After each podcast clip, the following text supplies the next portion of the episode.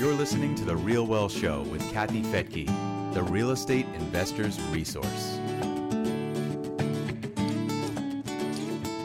Hey, it's Kathy Fettke, and welcome to The Real Wealth Show. I've got my co CEO and co life partner with me, Rich Fettke. Hello, hello. And um, we're both here today because we've started a new series at Real Wealth called Real Wealth Stories. And we've just been so excited to hear what our members have been doing. We have, what, over 56,000 members now? 50, a little over 53,000. Yep. Oh, okay. And we'll be 56,000 quickly. uh, was jumping ahead. Uh, but, you know, we've known a lot of these people. Many people have been in the network for uh, some as many as 15, 18 years. So we wanted to just check in and see who's really living the real wealth lifestyle and sharing that with you. Uh, to be inspired. Yeah, and of course, real wealth is you know having the money and the freedom to live life on your own terms. So, looking for inspirational stories, people are actually making that work, or or at least have a game plan and are taking action on that game plan, so they're living life on their own terms.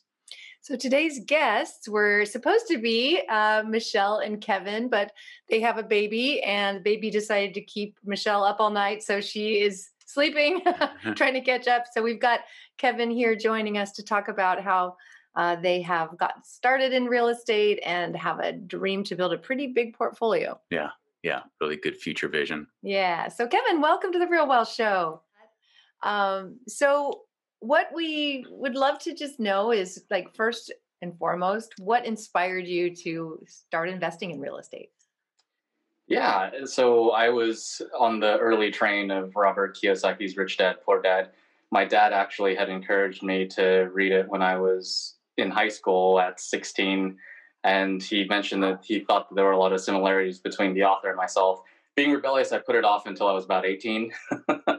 and as I read it, a lot of lessons came out that really made a lot of sense, namely uh, the lessons that we'd been taught go to school, get good grades, uh, get a good job, buy a house, get married, save for retirement, have kids. With everything changing, that didn't really make sense as much anymore. So I was looking for a way to do something extraordinary with real estate as my vehicle. Okay, so 16, yeah, we I don't think our kids have read our books either. oh, yeah, man, I wish I read Rich Dad Poor Dad back then. Oh, me too. Yeah. me too. But 18 is still good. So, um, and then it sounds like your wife also, um, Michelle, inherited some property, and that was kind of a, at, at first, a big pain in the booty, but then um, she learned how to make that an asset. Yeah, absolutely. And it was actually really interesting to hear one of your former interviews with it was a pharmacist who was doing something out of the Stockton area with university properties. Because mm-hmm. when we heard that, I was like, oh, that sounds really familiar. And so when they when they inherited it at first, uh, they really set it up much the same way, not necessarily university students, but individual room rentals, which allowed for the cash flow. And while that can work, it also can add up to to more work. And as we were talking about our future and wanting to spend more time together, then uh, that became a little more more challenging. And so uh, that made it really helpful to. I, I had already connected with you guys before, so we kind of put two and two together, and we could have the best of both worlds. We figured. Oh, good. Yeah. I mean, at least in the pre interview, she said um, she was busy, didn't have the time to deal with this property. It was costing money to upkeep, and she didn't know what to do with it, didn't know if she should sell it or rent it. So she just rented a couple of rooms just to cover the cost of it while trying to figure out what to do with it and ended up renting all four rooms yeah. and cash flowing. And that was maybe her start in realizing uh, that was a that, that, passive income is a, a good thing. yeah, definitely. And and being able to parlay the good parts of it without all the challenging parts, I think was the really exciting part. Interesting. Yeah, it's like getting thrown into becoming a landlord. That's what happened with Kathy and me in our first house. And we started to rent out some rooms, and we're like, oh, we started to get this thing called being a landlord. That was kind of our introduction too. Yeah. Uh, so yeah. good for you guys. Yeah, it's so. What what you you said you found a, a way to have have it all. Basically, what did you mean by that? yeah, we we really liked the passive income idea, which which was one of the things from Rich Dad Poor Dad, and with the California properties too. It's uh, we we are big fans of the show. We listen to to everything that you guys put out, and and we agree with a lot of the same things because we found them to be the same. Where California property, if you've got some of it, then that's that's great right now, but uh, there there are certain challenges to it, and if we can move some of those positive things like cash flow and and further appreciation potential, and um, and moving to more landlord friendly states, then then we can do all of that and have our time back nice. from that. I think that's that's one of the biggest things because uh, one of the other things, one of the other takeaways from I, have been with you guys for about seven or eight years, and one of the presentations I remember from one of the previous Dallas teams was what's your why behind yeah. why you are investing and for us it's it's certainly retirement for us but now as we start a family it's legacy for our family as well so nice. that's uh, being able to to being able to put to, to put the time uh, with our family and then giving something to them i think that's that's really meaningful for us yeah i mean that's what we're all about is real wealth you know and i'm sure you know how we define that and so and this is a real wealth story. So, what is real wealth for you? Like when you look into your future, what is real wealth, living life on your own terms, look like for you? Yeah, that's that's a really good question, and and we think about it all the time. And, and Rich, I, I actually remember one of your sessions where uh, you had us go through seven or eight categories where we ranked ourselves on a scale of one to ten: uh, personal finance, mm-hmm. um, romance, uh, physical health, mental health. And so I think that's actually a really good guide for us. So we kind of take stock of of where we are from one year to the next. And I tried to tweak it a little and add a follow a couple of follow up questions on well, okay, well, how can I improve the score by two points next year? What actionable Perfect. items can can we take to do that? And so that's that's really I think where we've we've uh, instead of in lieu of New Year's resolutions or uh, anything like that. That's really been our big picture compass, if you will. That's really cool. Yeah, I love the life balance wheel because it like it gives you a snapshot of your life based on how satisfied you are, you know, not what society says or anyone else says. It's like, you know, you can really trust your gut and just say, how satisfied am I on a scale of zero to 10 in this area of my life and go around. So, and it's really cool. Kathy and I do it too. And, you know, you can kind of see, are we in sync? Or are we off? It's like, is one person a, a five on romance and the other person's a nine, you know, and, you know, different areas you get to check in and see where it is. So good, good for you. Good, really good for you guys. Yeah, and I think the other thing we've taken away is you're not really going to go from a two to a nine or a 10 in one year. It's just, not really feasible from what we've seen. And even if you do, then your other scores are likely going to take a hit. Yeah, and good. so yeah. that's that's one of the things that we found doing this over the course of the, the few years too. That's awesome. What is as far as investing as a couple? You know, obviously, Kathy and I've been investing as a couple for I don't know, almost twenty five years now. Um, what what are the challenges that you've experienced investing as a couple, uh, and how did you deal with those challenges? Yeah, fortunately, we haven't had. We've mostly been on the same page so far, which is great. it is great. but I think the Rare. toughest part is when things aren't going as planned, and uh, I think one of the biggest challenges we had was we we partnered with uh, one of the Chicago providers that that you guys had worked with, and, and things weren't going super swell there. and yeah, it was yeah. right around the time of our wedding, actually, and and the costs were adding up. The property was in building court, and it just seemed like there was no end in sight. And and with the wedding on the horizon, plus the cost of this property, it was it was just difficult in in many instances to just stay sane and positive. yeah. And so, uh, just going back to what's the why? Well, the why is down the road. This is this is, I guess, what they call experience. Experience is what you get when you don't get what you want. I think is the is the quote that comes to mind.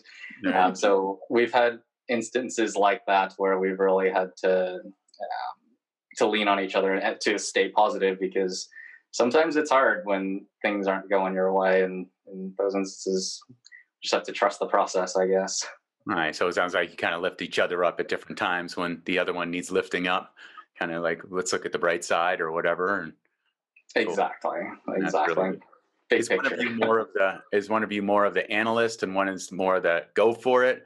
Are you similar personalities as far as your amount of analyzing things and all that?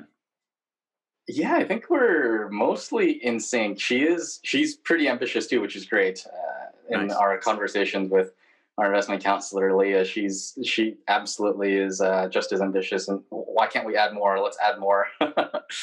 and that's that's great. And and uh, for me, I, I'm just trying to figure out okay, well, which teams, which areas. Uh, one of the one of the criteria I've learned is how long if how long has this team been partners with with real wealth i think that's one criteria that we found to be quite helpful because we've seen i've seen a lot of teams and a lot of presentations and after a while it gets really difficult to to see what might be good in one team's presentation versus in the next versus the actual reality Yeah. and so it uh, just uh, being with you guys for for as long as i have being able to the teams that have passed the test of time that's that's been helpful as well. But uh, yeah, we fortunately we're both we're both looking to hit the gas pedal. That's awesome. So, wh- which markets did you choose and why? so the first market that we chose, and I feel like this is a, a consistent theme with with the members as well. We were pointed in the direction of of the team in Cincinnati. And I never thought that was where I was going to begin my real estate investing career. But uh, one of the shows that my wife and I are, are very keen on is The Profit with Marcus Lemonis. And he was saying one of the things is when you invest, you invest in people, product, and processes. And I think that's a great illustration of how and why so many members have successfully invested in Cincinnati with with that team. And so that's that's how we started, and uh, we we've expanded there a bit. But we also have been plugged into everything you guys have been saying with the growth being in the south and the southeast. So that's and with our with our age, uh, we figured, hey, we could probably up our risk profile a little bit. That's nice. And you guys are early 30s? Yeah, Uh-huh. exactly. Good for you. That's Cin- great. Yeah, Cincinnati's a great place to kind of dive in and, and learn a lot because it is pretty simple and streamlined. Uh, but what's so interesting about that area is it was on the map for us because of the high cash flow, Hmm. low prices. So basically high high rent and, and low home prices. But in just the last six months, there's been such a shortage of homes there that uh, homes are going 20% over asking price, at least in the last few months. So maybe you've you've seen a little more than cash flow. Maybe your uh, values have gone up, though you're not selling, so it doesn't really matter. But um, you're you- you're in contract in on four properties in Florida. Is that right? We are, yeah. So we've we've picked up a duplex in Houston. Our the company that I work for actually opened up a second office in Houston last year, and Perfect. between that and uh, and um, just the well, for everything that you guys have been have been presenting, I'm just like, oh well, that's just two plus two equals four, and so Yeah. um, the Houston team I know has been around a long time, so They're it's a very easy decision Yeah. to move forward. And then we're actually in contract for one in McKinney in in the greater Dallas area. We actually flew out to Dallas because we really enjoyed the presentation, and as we it really helped to get an, a better idea of the areas, and that was something that one one of our learnings certainly walking away was oh well uh, that was a really nice area and we and we saw the property pop up and and we responded within I think an hour or so. This was I think they sent out the email on a Friday night and it was during COVID and that was probably the reason that we got it. Gives you an idea how we spend some of our Friday nights, I guess. but uh, yeah, and so we've we've got that one closing, and then we we've gone under contract for four more in Southwest Florida. We heard everything about the rising costs, rising lumber costs, and wanted to lock in the the contracts there. And so while those aren't yet to be completed, we figured we had to jump on the gun when we did. And I'm thankful we did because I've been tracking all the markets, all the teams, the inventory, and it's it's pre- it's been pretty dry since about September, October. Yeah, about September or so. So I'm I'm really glad that um, we've moved forward when we did. Yeah, that's great. There's been so much investor activity. It's crazy how many people are buying. This this exodus to the suburbs, you know, out of the cities and into the suburbs definitely created some major demand. yep. Yeah. So um, you talked about challenges, and this is really important because people do think that uh, that it's just going to be passive income from the day you buy it, and and that's it, never a problem. um, it's just it's not the case because we're talking about uh, it's really a people industry. At the end of the day, you've got people who are your clients who are living in your property and paying you pay, paying off your debt right. for you. And people managing it. People managing it yeah uh, so what what happened in chicago? What was the challenge there and the lesson learned? Yeah i think one of the, the there, were certain factors that were out of our control and there were probably a couple things we could have done better. So I, the team i guess didn't have a great relationship with the city and they came around and had marked our property as not being up to code and they had all these demands that had to get up to code. We were able to switch property managers which which did help in the short term but that property was um, I, that it, it didn't cat it we weren't able to collect rent because it was put in abatement for two and a half years or something which was which was pretty rough uh, but i think if i were to do anything different it would really be able to better leverage my investment counselor, the inspection report, and really those two things. And mm-hmm. I think that's one of the things that we've done. Um, even now, being able to look at the teams and their track records and their histories to try and preempt some of these things, leverage our investment counselors, leverage the other resources that we have. Because even when I get an, expen- an inspection report, I don't necessarily know what to make of it, what to do with it. Should I walk away? Should I ask for additional sources of funds to fix this?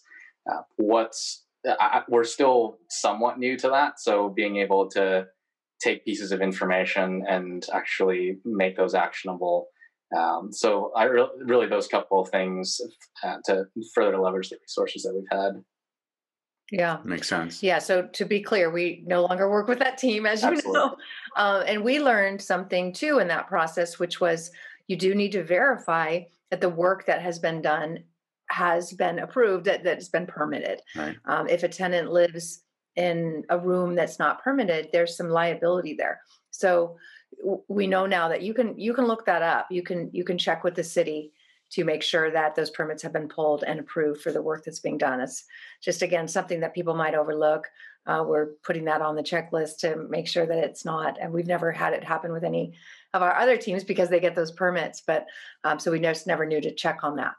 Um, so big big lessons there for everybody for sure. And and on the inspection report, you know, you can always call the inspector too to to go through those items with them uh, to see how bad they are. Sometimes the inspector just has to do uh, kind of cover their you know what's also so they they want to report anything and everything that they find um, just to do their job.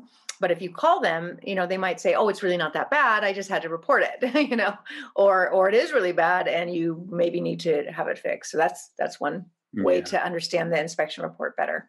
Yeah and it seems like real estate investing i mean any investing is often three steps forward one step back you know? So it's like kathy and i've been through that too. We've been through very similar challenges that you've had in, in different markets and had to you know do a lot of things to get it up to, to code to be to be able to be a, a, rental you know we had a city come down on us and all that but we're in the process of it right now. Yeah you know so there's there's, there's like always always seems to be something you know i mean and on the flip side of it that what we like about it is it's not like some of the stock that we've owned where all of a sudden it's vaporized and there's zero there zero value uh, but then there's a, you know those three steps forward are often good wins. So, what about some of the wins? What successes have you had in, in investing?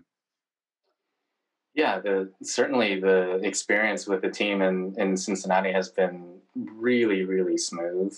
I've referred them to my brother, and so that's been that's something that uh, has worked out really well. Mm-hmm. cash flow and appreciation there, or?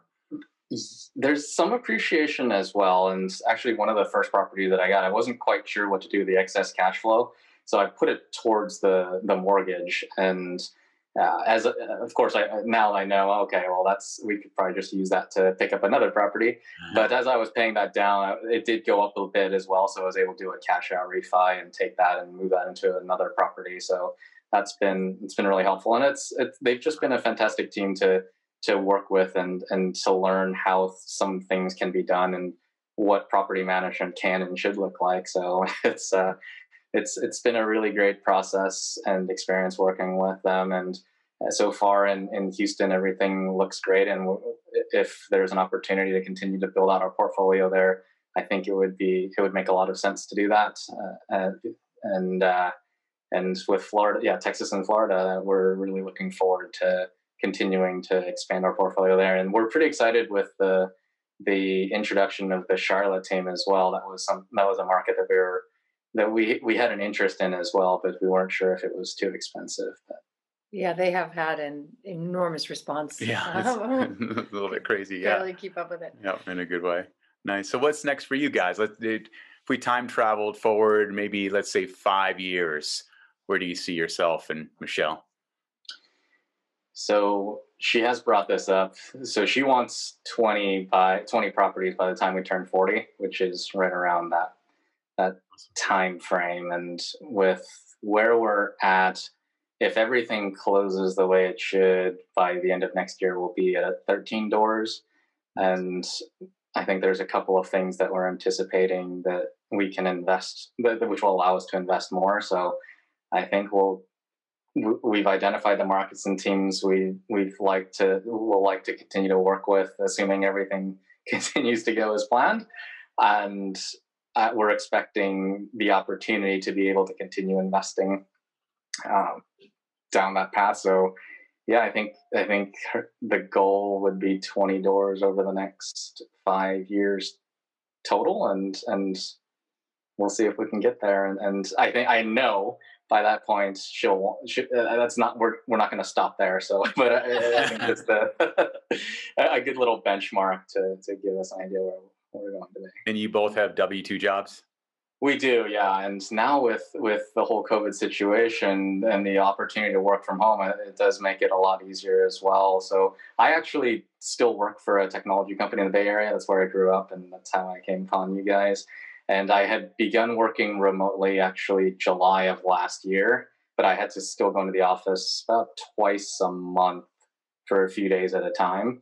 And now with COVID, it's it, will be changing. But um, yeah, right now both of us are working from home, so it's it works out pretty well.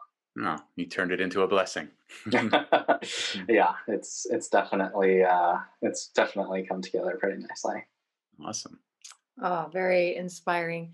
So when you get to the 20 properties, um, besides deciding to expand from there, um, will your plan be to pay down those mortgages at that point or just keep it acquiring? I think we're leaning towards continuing to acquire, mm-hmm. but we'll see. Yeah, we'll see at that point. But at the moment, I think it's it's going to be to continue to acquire. If the interest rates remain where they are, then I think it probably makes sense to to continue down that path. Because yep. if the interest rates uh, for the non-conventional financing are still pretty low as well, then I feel like in some ways the government is is giving us the direction that, that we're looking for. Right. Yeah, yeah. Yeah, that's right. Very good. Well, I'm curious that you've now now you've been in the game a little while. What did you say about eight years and learning this and actually applying it? So what what advice would you have for someone who's brand new?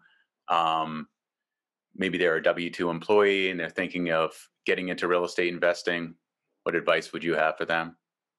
Yeah, I think that the biggest thing I work in I work training sales folks and I, I did technology sales, which was another thing I picked up from Rich Dad Poor Dad. Get a sales job and, and use that to uh, to help build whatever business that you would like. Nice. And one of the things we've learned is that in order for folks to adopt something new, they have to acknowledge that they have a problem.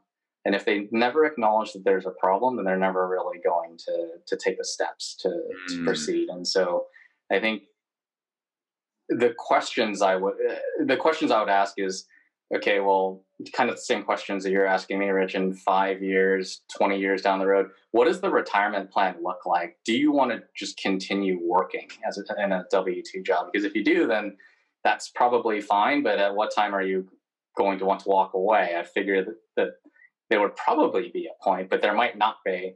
And at that point, then you begin asking additional questions of, okay, well, how much do you need to retire at that point? How right. much do you have now? What's the gap? And how would you be able to, to make that up? And I think once you begin asking those questions, uh, not just with retirement, but just the lifestyle that someone wants to live, how much money does that require? How much time does that require? Where where are they now? What needs to change in order for that to happen? Then then I think you begin forming the foundation for your why. Because as we discussed earlier, it's not.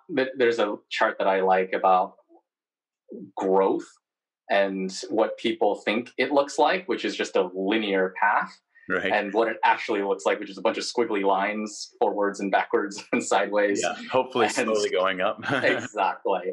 Exactly. And so I think that's being able to form the foundation of, of the why begins to once you get a strong why then you begin to figure out the how and i think the how is uh, is certainly through education and love what you guys do i've referred you guys to friends family and colleagues so um, that, but that's uh, that's also it's good but i also know who's going to take action who's not because if they don't have a strong why then the how doesn't really matter as much it's amazing. And it's also amazing how many people get in that analysis paralysis. They keep, you know, thinking about it. And, you know, even we've had people who've been members for years and they just, they just need to learn a little more before they take action. So I think that's a big one.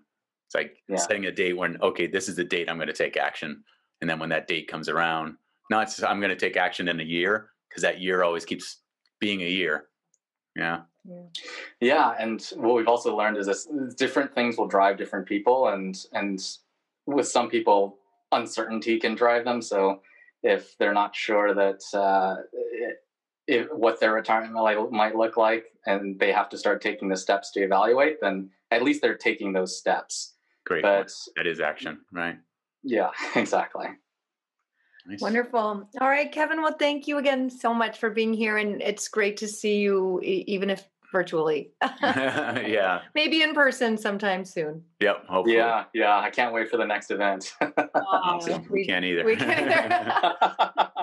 awesome. All right. Well, take care. And can't wait to have you back in about a year to hear what you've done since then. yeah. Uh, would love for my wife to be able to join me at that time. Yeah. Too. That'd be great. All right. All right. Bye bye. Take care. Thanks, Kathy. Thanks, Rich.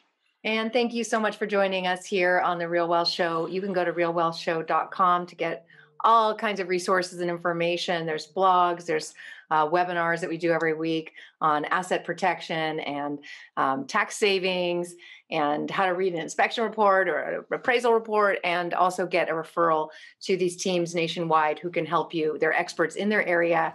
Uh, they either have their own property management company or they have a really good relationship with one, and they're basically your boots on the street um, that will help you make wise decisions if you're buying from out of state because everything's different the rules different. It's hard to know which neighborhood is is uh, is the right one. So again you can get those referrals to people who have been highly rated by our members at realwealthshow.com we'll see you next time. Bye